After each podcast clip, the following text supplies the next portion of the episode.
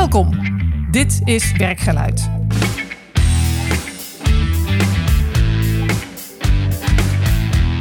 Mijn naam is Marjolein Veringa en ik ga iedere podcast in gesprek met leiders over belangrijke momenten in hun werk.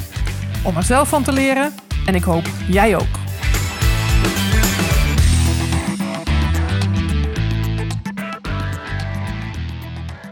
Welkom allemaal. Vandaag schuift bij mij aan Elisa van Alphen. Zij is directeur van het Transgender Netwerk Nederland. En het Transgender Netwerk is een stichting die zich landelijk inzet voor de emancipatie van transgender personen en hun omgeving. Welkom Elisa, zeg ik dat zo goed? Uh...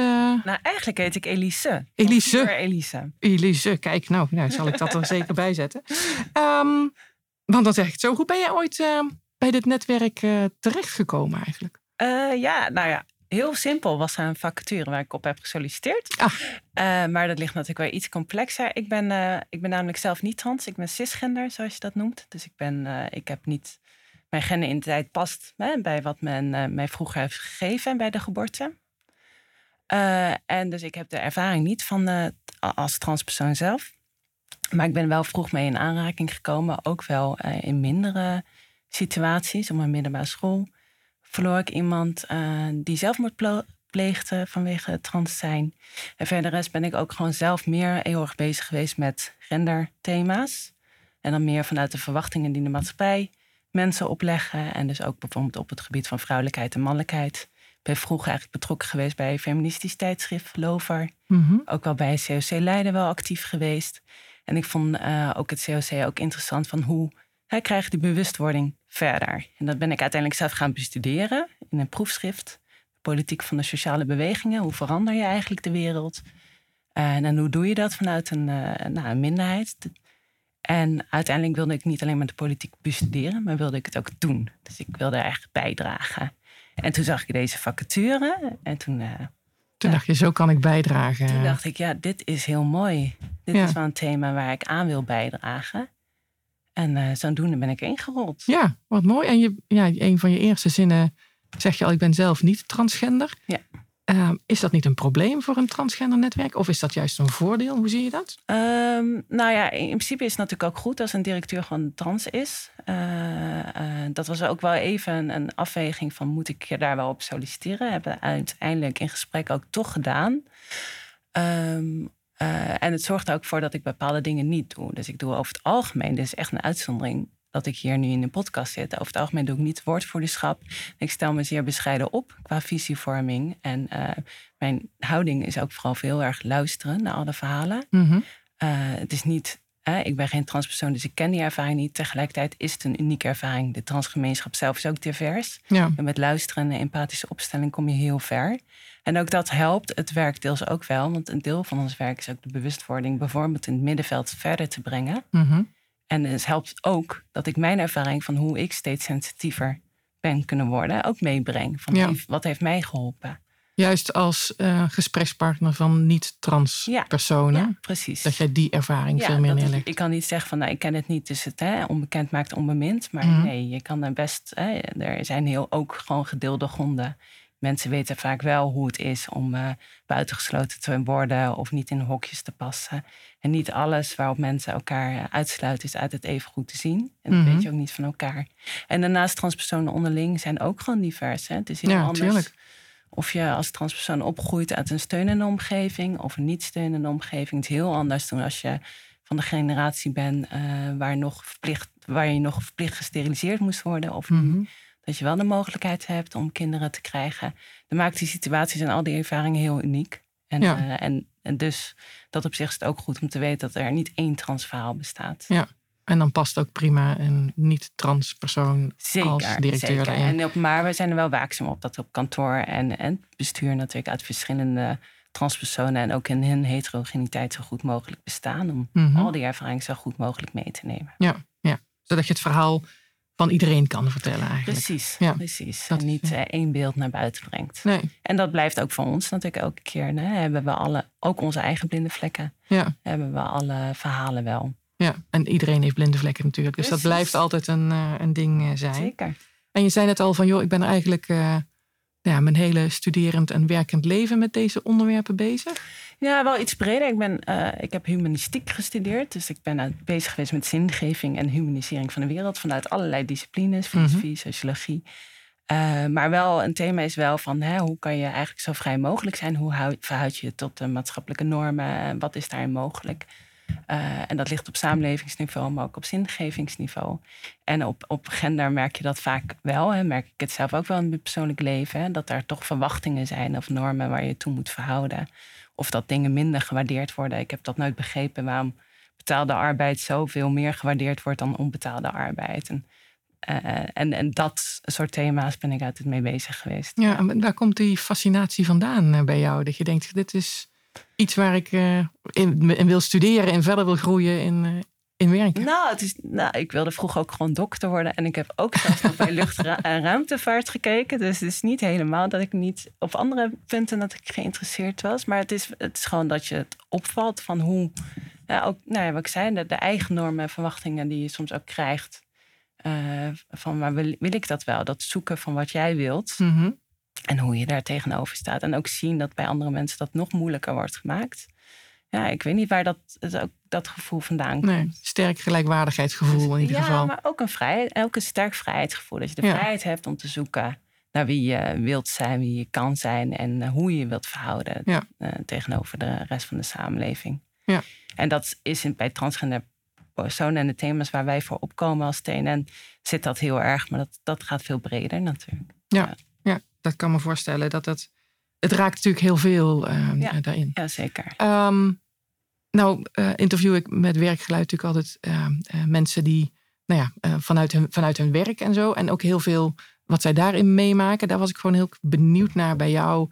In, um, nou ja, als je, het is ook een soort lobbyvereniging natuurlijk, een mm -hmm. stuk daarvan. Hè? Jullie ja, geven zeker. en informatie, maar ook om het ja, op de kaart te zetten, wat dan, ja, dan ook mag zijn. Zeker. Hoe, hoe werkt dat? Hoe, hoe zet je zoiets als, als emancipatie ehm, hoe kom je daarmee verder? Je zei net al iets van, joh, we zijn natuurlijk toch een minderheid erin. Dus hoe ja. krijg je dat geluid goed uh, ja, nee, uh, nou ja, om dat geluid zichtbaar te maken, dat is een hele belangrijke. Uh, een deel wat ik ook heb gedaan, TNN bestond al toen ik hier kwam. die is in 2008 opgericht. Op dat moment, omdat echt een, een stem nodig was om de wetgeving te veranderen op dat moment moest je nog verplicht gesteriliseerd worden. Wilde je je geslachtsregistratie, dus dat lettertje in je paspoort, te kunnen veranderen. Uh, nou, dat is dus pas sinds 2014 uit, dus dat is eigenlijk niet zo lang geleden. Maar vanaf toen konden we ook iets breder nog kijken van... Goh, waar kunnen we nog meer die bewustwording uh, verder brengen. En hoe doe je dat? Ja, door ook wel heel duidelijk uh, de transpersonen en waar ze tegenaan lopen op de kaart te zetten. En dat is, en daar komt dan wel mijn onderzoeksachtergrond uh, mm -hmm. naar voren. Dat is ook een kwestie van cijfers en van verhalen. Dus heel veel van mijn werk is ook inderdaad gewoon toch onderzoek geweest, of onderzoek initiëren. En dan vervolgens met die onderzoeken en die inzichten kan je gaan lopen. Want, en, en, als, en, en mensen daar, en dat helpt dat beleidsmakers en politici Hè, denken, oh hier gaat iets mis. Mm -hmm. Maar ook werkgevers of uh, professionals van, oh ja, deze groep hebben we nog niet onder de aandacht. Maar je hebt vaak een soort van ja, bewijs nodig. Mm -hmm. dus, ja, en daarvoor zijn onderzoek echt, uh, en cijfers vooral ook heel erg van belang. Ja. En dat is iets wat bijna niet bestaat over transpersonen. En het begint omdat, omdat het een numerieke kleine minderheid is. En, mm -hmm. en, als er over geslacht wordt gevraagd, wordt uit het op een bepaalde manier gevraagd, waardoor je niet kan zien of iemand trans is of intersex. Dat is vaak onzichtbaar. Uh, dus die, al die onderzoeken moet je ook weer, uh, en studies moet je ook zelf uh, weer initiëren. Ja. Heb je een voorbeeld van een studie die jullie hebben geïnitieerd? Om, ja, nou, ons veiligheidsonderzoek is een. nou, die hebben we zelf, zelf verricht met dank aan wat vrijwilligers. Dat is een hele belangrijke studie voor ons geweest. Want daar hebben we eigenlijk de veiligheidsmonitor die bestaat. Hebben we dus ook, en dan specifiek aan transpersonen, al dezelfde soort vragen gegeven. En ook de monitor voor huiselijk geweld en seksueel geweld. En de onderzoeken die daar bestaan. En er kwamen echt issues naar voren en cijfers waarmee je dan ook kan vergelijken met de algemene bevolking. Mm -hmm. En dan komen echt issues naar voren dat zeven keer zoveel transpersonen bedreigd worden met mishandeling of mishandeld worden. Jeetje, 40% ja. te maken krijgt met huiselijk geweld. En ook issues die wij zelf nog niet eens zo goed op de kaart hadden. Zoals het huiselijk geweld heeft ons heel erg geschokt. Mm -hmm. Dat, die geluiden krijg je ook niet uit het zelfbinnen van de achterban. Mm -hmm. En uh, sindsdien zijn we echt in gesprek met Veilig Thuis en met de veiligheidsregio's. En proberen we hier echt uh, nou, bewustwording op te krijgen en uh, beste praktijken. Om te zorgen dat deze mensen ja, beter geholpen, geholpen worden. En het liefst ook dat er natuurlijk niet gebeurt. Ja, dat zou natuurlijk nog mooier zijn daarin. Ja. Um, je zei net al, je hebt gestudeerd aan de Universiteit voor Humanistiek. Je hebt daarna ook nog filosofie uh, gedaan ja. daarin. Ja, ja um, zeker. Hoe, hoe, helpt jou dat in, in dit werk? Uh, nou ja, ik denk dat ik er net al een beetje zei over misschien mijn vrijheidsopvatting. Hè? Dat ik dan mhm. toch kijk van, goh, hoe, hoe hè? je bent vrij in je verhouden tot uh, de omstandigheden en de omgeving. En hoe kan je er zorgen dat dat uh, groter wordt. dus daar helpt het me zeker in. Um, en ik denk dat ook de open houding. Hè? De open onderzoekende houding van wat, en wat is er voor, wie, wat is er voor die persoon van belang. Hè? De persoonlijke zingeving die iedereen heeft. Uh, uh, en, en, dat is heel erg vanuit de humanistiek natuurlijk ook uh, geïnspireerd geweest. In plaats van dat wij alweer, hè, dat ik al denk van mijn leven is het hè, de manier waarop andere mensen hun leven moeten mm richten. En dat is niet zo. Nee. En om dat allemaal in waarde te kunnen houden en naast elkaar te kunnen bestaan. En dat ook echt als uitgangspunt te nemen. De mens, hè, de mooiste studie is de mens. Zo werd humanistiek ooit ge, gepromoot. Mhm. hè, van oké, de mens zet zijn straal, het individu zet straal. Die rechten uh, en de mogelijkheden ook om eventueel fouten te maken, om te zoeken, dat staat centraal. we hebben als samenleving toch vaak de neiging om te bepalen toch voor anderen wat goed is. Ja, om voor iemand te denken. Voor iemand te denken, ja. ja. En met filosofie, dat is de kunst van het vragen stellen, heb ik altijd geleerd ja. uh, daarin helpt dat juist in om daarin van vrijheid en vanuit uh, nou ja, de vragen te stellen in plaats van te oordelen of te denken dat je het al precies, weet. Dat wat precies het is. die open houding uh, die je eigenlijk toch ja. nodig hebt. Ja, mooi. Um, als je nou um, bedrijf uh, bent, ja, je bent nooit een bedrijf, maar in een bedrijf werkt en je krijgt met transgender personen te maken. wat voor vragen krijg je bijvoorbeeld van bedrijven daarin? Hoe, hoe is dat met transgender en en werk. Wat zien jullie daarin? Nou, dat is heel goed. Uh, we krijgen wel eens eh, vragen van bedrijven, gelukkig maar. Want toen ik begon, want ik werk hier al sinds 2016, uh, eh, was dat al minder. Dus mm -hmm. ik ben heel blij dat werkgevers ons steeds meer weten te vinden. Want dat betekent dat ze bij diversiteit en inclusie überhaupt aan transpersonen denken. Want dat is meestal niet het geval is. Uh, maar vaak, vaak meer van, goh, dus weten vaak helemaal niet. Van, dus ze vragen vaak heel open van, oh, wat moet ik dan eigenlijk veranderen? Moet ik dan iets veranderen? Iemand gaat in transitie, hoe ga ik daarmee om? Mm dus dan gaan we al kijken van wat is er, hè? wat is het beleid, wat zou je eigenlijk al klaar moeten hebben liggen. Uh, we noemen vaak uh, dat je een, een transitierichtlijn moet maken, want voor elke persoon die in transitie gaat, uh, die heeft andere behoeftes, maar daarin staat wel duidelijk van wat moet je doen als iemand van uh, geslachtsregistratie verandert. Uh, hoe, hoe, zorg je ervoor dat je collega's meekrijgt?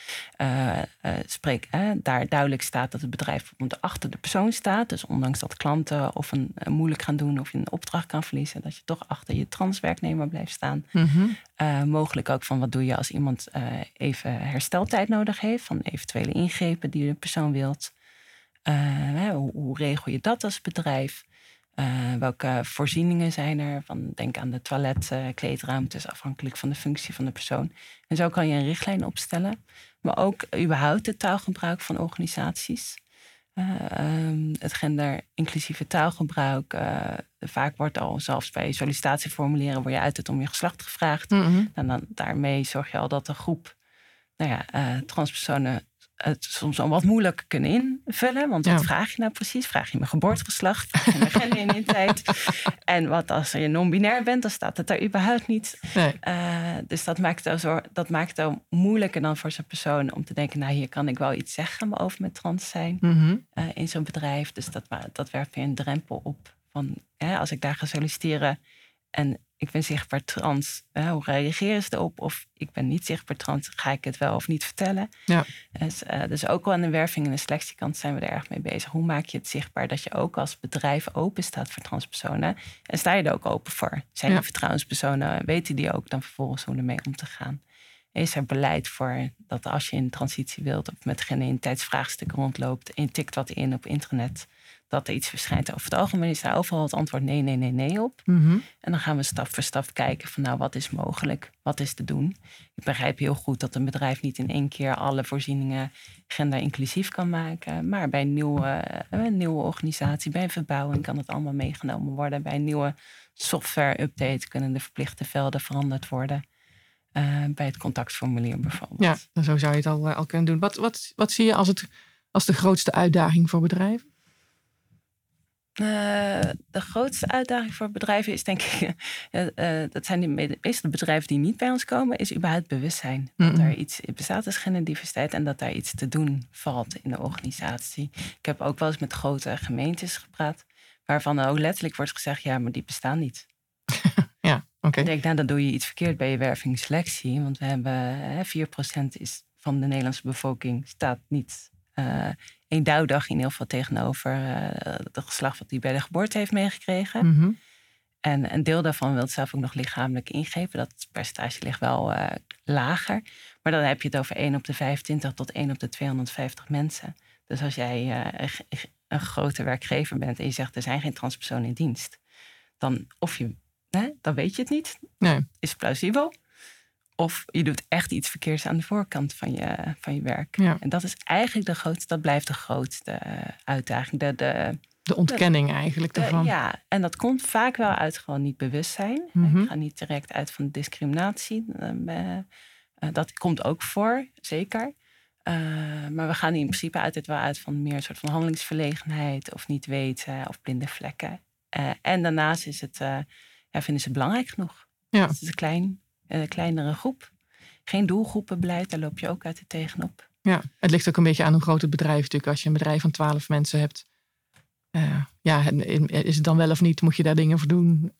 dan ga je natuurlijk nou, pas ja, en, en iets doen als het aan de orde is, neem ik aan. Klopt. En uh, daarom zijn we ook natuurlijk met de wet bezig en met uh, de, de, algemene wet gelijkbehandeling dat het is aangepast dankzij TNN onder andere. En dat het duidelijk is dat je inderdaad ook transpersonen niet eh, mag uh, uitsluiten vanwege een trans zijn. Want dat komt helaas toch nog wel veel vaak voor. Hè? Mhm. Omdat het klanten zou afschrikken of de angst voor ziekteverzamen of iets dergelijks. en voor dat laatste, dat is ook een reële angst. in de zin dat, dat werkgevers bang zijn als iemand in transitie gaat, dat die uitvalt. Nou, er is inderdaad hersteltijd nodig voor ingrepen. Dus het is niet zo dat transpersonen meer ziek zijn, maar er is wel hersteltijd Mhm. nodig voor ingrepen. Daarvoor lobbyen we eigenlijk bij de overheid om dat op te pakken, net zoals met zwangerschapsverlof. Ja. Nou ja, we willen dat de overheid dan dat collectief regelt, zodat inderdaad ook kleine werkgevers uh, gewoon uh, transpersonen kunnen blijven aannemen en daar niet bang voor hoeven te zijn en ze gewoon goed verlof kunnen geven. Ja, dat er geen extra kosten of zo bij komen Precies. voor een kleinere werkgever. Precies. Want ja. grote werkgevers kunnen dat prima in cao's regelen. Dat doet, doen we ook. Hè. IKEA, Unilever, Deloitte. Het zijn allemaal grote werkgevers die dat aan het doen zijn. Dat juichen we toe. Mm -hmm. Maar uiteindelijk moet het natuurlijk gewoon landelijk worden geregeld. En dat is toegezegd nu in het regenboogakkoord en in het regeerakkoord. Dus als het kabinet nou gewoon blijft bestaan en het snel uitvoert. Dan is het zo geregeld. Of in ieder geval binnenkort nou, geregeld. Ja, dan moet het wel weer een hele wet worden. Dus Ja. dat, dat heeft nog altijd heel veel... Uh, dat Stukje bij beetje. dus- ja, dat kost altijd heel veel tijd. Ja, dat kan me voorstellen. Dat kan me voorstellen. Waar ben je eigenlijk het meest trots op uh, voor jezelf uh, binnen TNN? Ja, ja. Uh, leuke vraag. Um, nou, uh, toen ik eigenlijk net binnenkwam, hadden wij een, uh, een uh, verkiezing als TNN bij onder onze achterban voor het non-binaire voornaamwoord. Mm -hmm. en, ik, en dat was in 2016. En ik vind, en vorig jaar is het volgens mij, dat, daar kwam uit die of hen. vorig jaar is dat opgenomen in ANP en Vandalen. En ik niet, het is natuurlijk niet alleen aan TNN te denken, danken, maar het is wel leuk om te zien hoe zo'n beweging dan toch tot stand is gekomen. Het is niet de eerste keer dat er een, een voornaamwoord uh, is verzonnen om te zorgen dat je mensen niet de hele tijd op, op hun geslacht aanspreekt. Ja. Dat was ook altijd een van feministische uh, wens eigenlijk. Mm -hmm. Als je mensen op hun geslacht aanspreekt, dan, ja, dan kan je ook weer die stereotypes uh, activeren. Uh, dus, maar nu het ook echt in gebruik is, uh, vooral in de media, het schriftelijk heel goed uh, opnemen, veel non-binaire personen het zelf gebruiken en ook aangeven en dat gerespecteerd wordt, dat is een hele leuke beweging om te zien. En dat dat ook eigenlijk die erkenning vindt, dat het ook oké okay is, hè, dat dat ook bestaat. Ja. En ja, dus daar ja, ben ik trots op, maar we doen altijd alles. We zijn een klein stichting, dus het is nooit iets dat er één ding is dat alleen aan ons toe te schrijven is. Dus dan zijn we ook wel weer bescheiden in, maar wel fijn omdat we daarin hebben mee, kunnen mee, eh, meehelpen en Ja. mee adviseren. En dat we die bewustwording ook zo zien groeien. Je hebt wel de invloed op gehad, uh, bedoel je dan daarin, ja, zeg maar? ja, ja er zeker. in, en ook uh, natuurlijk in gesprek met media zijn we vaak van hoe doe je dat op een respectvolle manier. En het is fijn dat dat, uh, eh, dat dat van de grond is gekomen.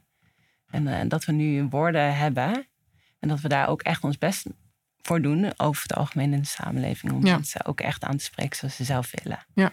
Dus dat vind ik heel fijn. Ik ben ook wel trots op het transitieverlof. Mhm. Aangezien dat ook echt iets is uh, waar Nederland ook wel in voor kan lopen. Van, om te realiseren van nou, het kan zijn dat er een keer iemand in de gendertransitie gaat. Dat is gewoon een bijzondere omstandigheid. En daar moeten wij gewoon als overheid en hè, collectief een voorzieningen voor treffen. En dat dat ook zo aangenomen wordt en dat dat ook gaat gebeuren.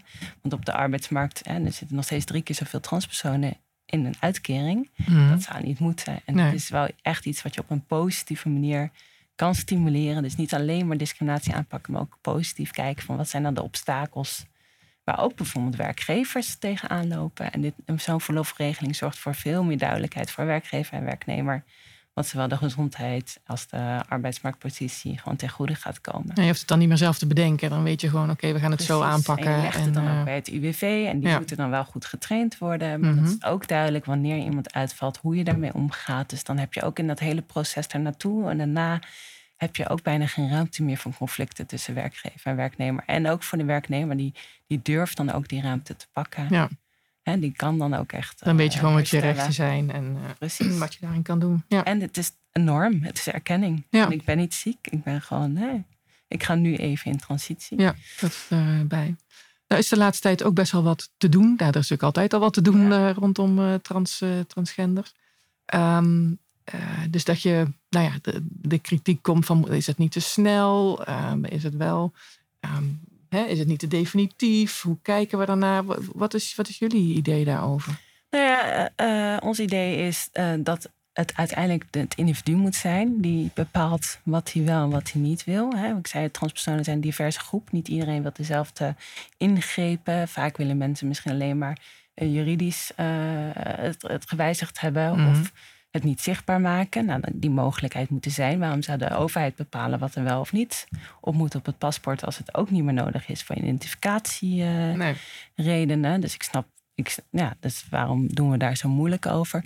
Nou, en dan heb je de tweede, zijn de, de, de eventuele lichamelijke ingreep. Ja, dat is aan de persoon zelf. En de discussie is nu, ligt dan bij de jongeren. Ja, Dan doen we dat niet te snel of doen we het niet. Hè? Dat, is- dat is de discussie. Even voor de mensen die denken, Ja. is er een discussie? Over het algemeen is de geniteit van een, een jongere net zo eh, consistent als, als die van jou en die van mij, hè, van de Mhm. cisgender personen. Eh, de- dus het is ook ergens raar dat dat dan weer bevraagd wordt. Het is altijd heel moeilijk zeg maar, om een andere route in te slaan dan iedereen zegt dat je moet doen. Dus dat is ook een gekke manier van denken dat het opeens makkelijker zou zijn. Ehm, en daarnaast, wij zijn voorstander voor puberteitsremmers. Dat betekent dat je de puberteit eh, stopzet Mhm. als je die remmers neemt. En als je die remmen, met de remmen stopt, dan gaat die puberteit gaat dan weer verder. Mhm. Want de puberteit is eigenlijk een onomkeerbare verandering. Mhm. En die remmers zou je wel kunnen nemen wanneer de puberteit intreedt. En dan stagneer je hem.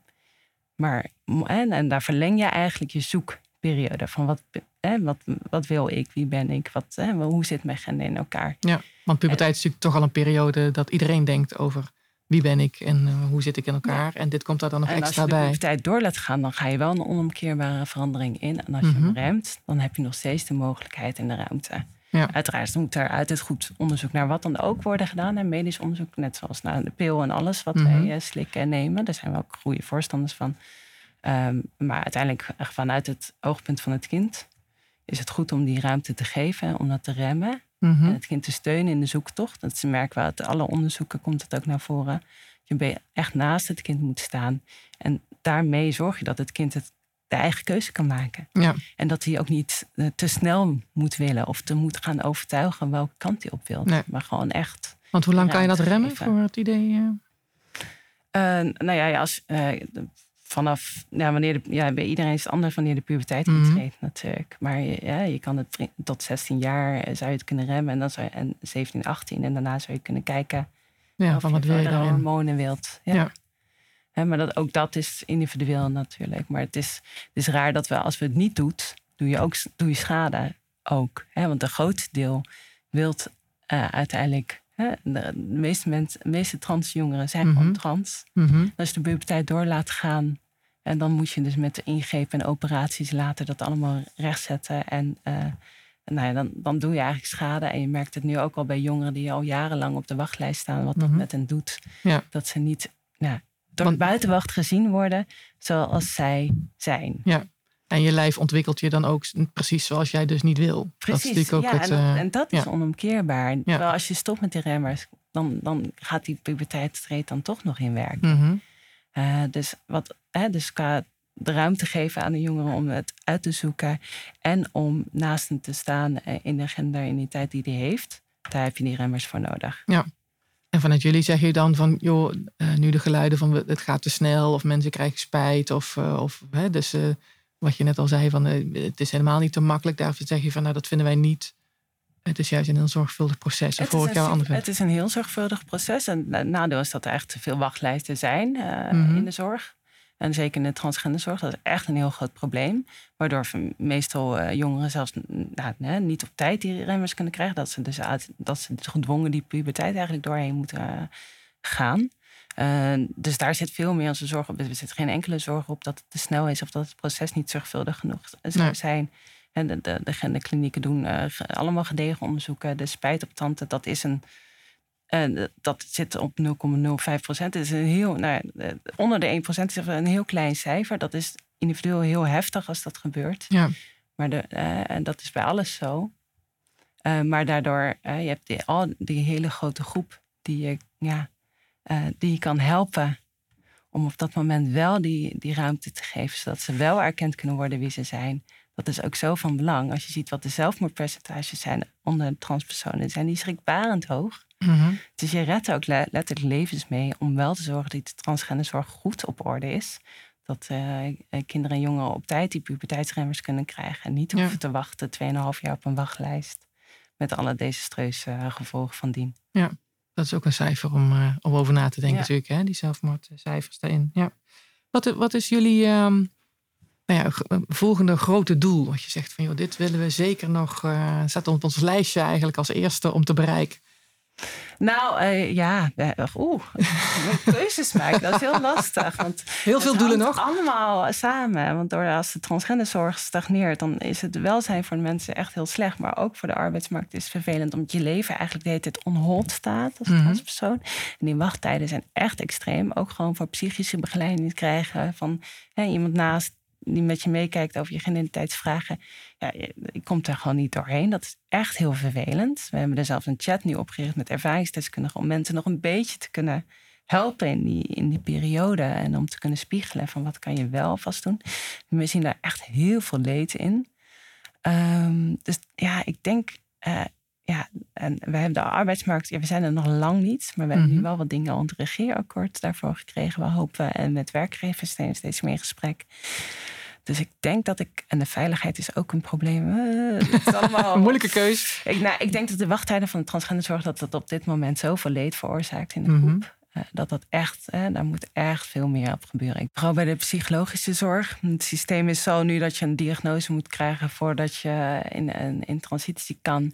En eh, dat zorgt, eh, nou ja, en er zijn sowieso heel veel wachttijden sowieso al regulier in de. GZ-zorg. Dus ook het systeem is op een bepaalde manier ingericht wat heel vertragend werkt. Maar daardoor eh, nou, lopen nu zoveel mensen vast.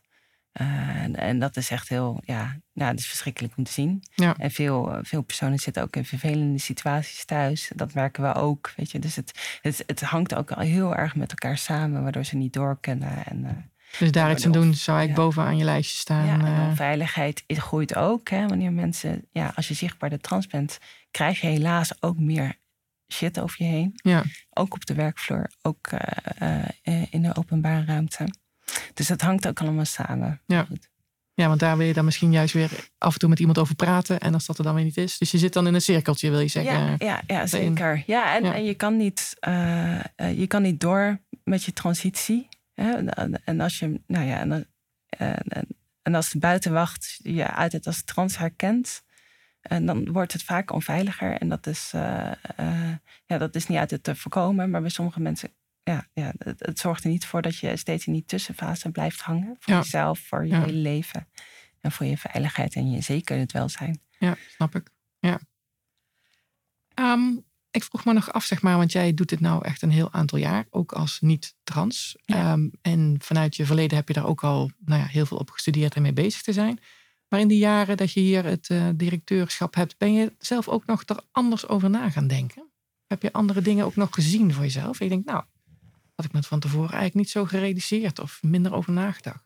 Nou uh, ja, een beetje wel. In de zin, uh, ja, dus vanuit het feminisme ben je ook vooral bezig met hè, van, uh, wat doet het eigenlijk toe, vrouwelijkheid en mannelijkheid. En dat het ook wel heel erg komt uit de culturele rollen en normen die je van de samenleving krijgt. Wat is dat? En, en, en transpersonen die hebben natuurlijk een, een, een diep gevoel van genuïniteit en besef. En dat voelen ze. En dat, dat, dat wordt juist omdat het als het botst met hoe de samenleving over je denkt. Of, mm -hmm. uh, of en je lichaam. en denk ja, het is ook. En de hormonen. En wat, wat dat voor hulp, dat voor veel mensen is ook. Dat ze eigenlijk die hormonen kunnen slikken. Dus ik ben wel iets genuanceerder gaan denken dat wat allemaal cultuur beïnvloed is. En wat, wat biologisch of hè, wat mm -hmm. je ook lichamelijk doet. Dus daar zit wel gewoon ook vanuit die hoek wel een, een, een verandering in. Van ja, het is ook moeilijker om te zien hoe dat precies is. Dat besef van vrouwelijkheid en mannelijkheid. Uh, en hoe we dat. Uh, dat en biologisch en cultureel ja, is, bedoel precies, jij? Ja, waar dat precies zit. Ja. Dus dat dat veel nog genuanceerder ligt. Dat ja. je niet allemaal aan de cultuur en de opvoeding kan doen. Terwijl dat ook een hele grote invloed heeft. Ja, zeker. En maar ja, daar zit, de beoordeling zit daar dan bij. En, in plaats van we zijn anders. Precies, precies. Ja. En dat dat ook wel een stramien geeft. Mijn dochter die had een, een hele mooie grijze haaientas. De eerste dag op school ging ze hem roze krijten met stoepkrijt. Want zij moest roze. Okay. Meisjes hebben roze tassen. Dus ja. je wordt zo snel beïnvloed van, ja. van, van, alles. Dus dat is ook waar. Maar er zit ook echt een stuk uh, diep gevoeld besef en hormonaal. En, en ja, als cisgender merk je dat minder, hoe dat zit. Zeg maar. Pas als je er tegenop loopt, merk je dat het niet klopt. Dus echt de impact, zeg maar dan, dat je dat, dat, je ja. dat nog veel meer hebt meegemaakt sinds zeker, je hier uh, directeur zeker. bent. Uh, zeker, en ook echt het verschil in, in, in verhalen. De, de, de, uh, nou, de ervaring die mensen hebben, dat, heb, ja, dat had ik niet van tevoren zo gerealiseerd. Ik heb, ja. Dat de ervaringen zo verschillend zijn. De ervaringen zo verschillend dat we nog, ja, en dat we nog ja, ik leer eigenlijk elke dag bij, want je bent op zoveel beleidsterreinen en ook leefdomeinen bezig. We zijn natuurlijk ook bezig met transvluchtelingen. Mm -hmm. Daar is ook net een prachtig onderzoek van verschenen van Willemijn van Kempen, een vrijwilliger van ons. En dat is dan weer in zo'n andere wereld waar je dan instapt van hoe die, hoe die transpersonen dan bijna in het sekswerk zitten mm -hmm. daar en daardoor weer in de illegaliteit komen en hoe, hoe moeilijk het leven daar is, omdat je uh, als je opgepakt wordt en dergelijke. Dat is zo'n weer een andere wereld waar je elke dag weer van leert. Ja. Hoe gaat het dan en hoe gaat het vervolgens dan hier bij de IND en uh, wat voor soort vragen stellen ze en snappen ze dan hoe, hoe, welke kansen of beperkte kansen zo'n transpersoon heeft daar in, ja. in, in zo'n land. Wat de impact van transpersoon is, dan, ja. om dat echt te begrijpen. Ja, precies. En om een veilig leven te kunnen bouwen. Ja hoor ik jou vaak zeggen, veilig leven, dat dat toch wel een heel groot ja, het is een, onderwerp is. voorwaarde ja. uiteindelijk om gewoon te kunnen leven en te kunnen zijn wie je bent. Maar ja. als die veiligheid in gedingen is, dan, ja, dan ga je ook anders leven. Ja, ja. zeker waar. Um, waar ik nog nieuwsgierig naar was, is, um, en we hadden het net ook al een beetje aangeraakt, zeg maar, maar wat me intrigeert is, dan ben je best wel een kleine stichting. Dit is een best ook een groot onderwerp. Het komt ook veel in het nieuws, ook al gaat het over een minderheids groepje, zeg maar, hè, is het wel veel in het nieuws. En gelukkig maar uh, dan daar ook in. Um, dus hoe, hoe krijg je daar aandacht voor? Hoe pak je dat aan? Hoe, hoe krijg je het in de media? Hoe krijg je het um, bij de politiek op de agenda? Hoe, hoe pak je dat als directeur aan? Uh, ja, nou, brieven schrijven, persberichten schrijven en mm -hmm. uh, goede partners vinden. Uh, wij werken veel samen met uh, ook het COC, mm -hmm. die soms natuurlijk ook al wat ingang heeft. Um, en op, ja, op een gegeven moment heb je natuurlijk al relaties met Kamerleden en met ministeries. En, en dat is gewoon relatiebeheer. Zorgen ja. dat je met mensen blijft praten. En met media ook gewoon ja, bellen, persberichten, maar ook hen helpen op het moment dat zij vragen hebben of ze willen een, een item maken nou, hoe pak je dat dan aan? Ook helpen met soms mensen te vinden voor ze. Dus uh, wij hebben als TNN, we zijn een belangenorganisatie. Dus we, zijn, we, hebben een hele duidelijke visie waar het naartoe moet in de samenleving. Maar we proberen wel, we gaan er eigenlijk vanuit dat we het over het algemeen de, de mensen de samenleving op voor iedereen uh, geschikt willen maken. Mhm. Dus we gaan uit van meer onwetendheid en, en eventuele handelingsverlegenheid. Dus we zijn altijd bereid om advies te geven. Uh, dat is soms wel een spanning, want soms moet je ook wel iets harder op tafel slaan. Dus Mhm. nou, hier gaat het niet goed of we vinden dit echt niet kunnen. Ja.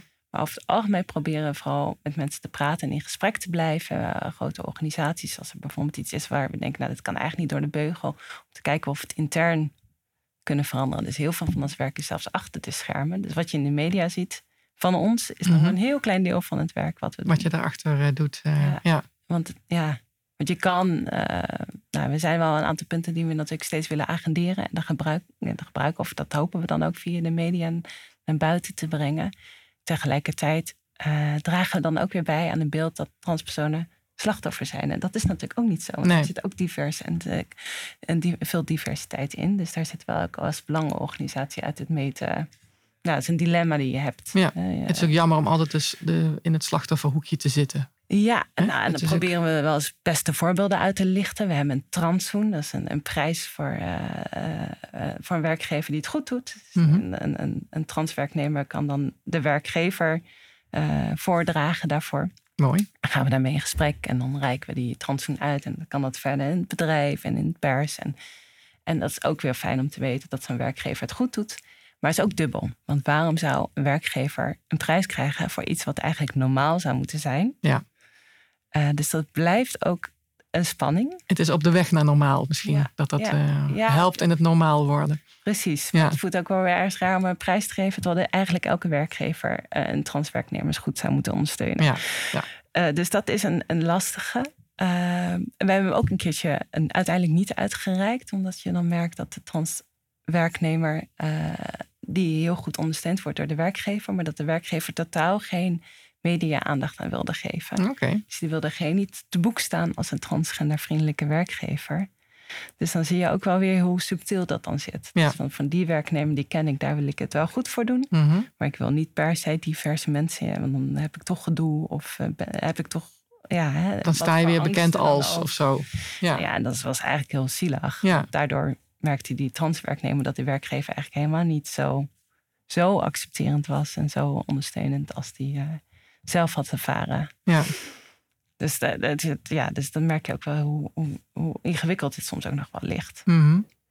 Ja, hoe men, ja, ja, dat snap ik. Dat is dan, eh, hoewel iemand dan toch heel goed gesteund is, dat is dan wel weer het, het fijne Ja, daarvan. dat eh, is erin. zeker fijn, maar geen Ja. prijs. Nou, geen prijs. Ja, helaas, helaas. Dat is dan. eh, Als ehm, laatste, heb jij nog tips voor mensen als, je, nou ja, als bedrijf of als transgender persoon om.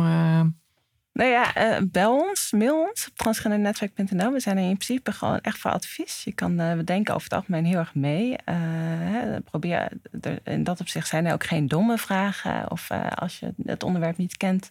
Hè, maar hebben, maar dan vraag het aan ons. We, denken graag mee van hoe je dat in, bijvoorbeeld in je werk en je beter doet in je organisatie. Welke stappen je ook kan zetten. We, we snappen ook dat niet allemaal alles tegelijkertijd lukt. En kom bijvoorbeeld naar ons congres. We hebben 12 oktober, dag na Coming Out Day. Samen met eh, FNV hebben we een congres eh, in Utrecht over eh, trans, non-binaire en intersex personen op de werkvloer. Voor de personen zelf, maar ook vooral ook voor werkgevers en HR-personeel. En daar komt een onderzoek wordt gepresenteerd en trainingen worden gegeven van hoe je dat dan precies doet en wat de rechten zijn. mooi. Nou, hartstikke bedankt voor, eh, voor dit leuke gesprek dan in ieder geval. En eh, heel veel succes eh, met dit onderwerp.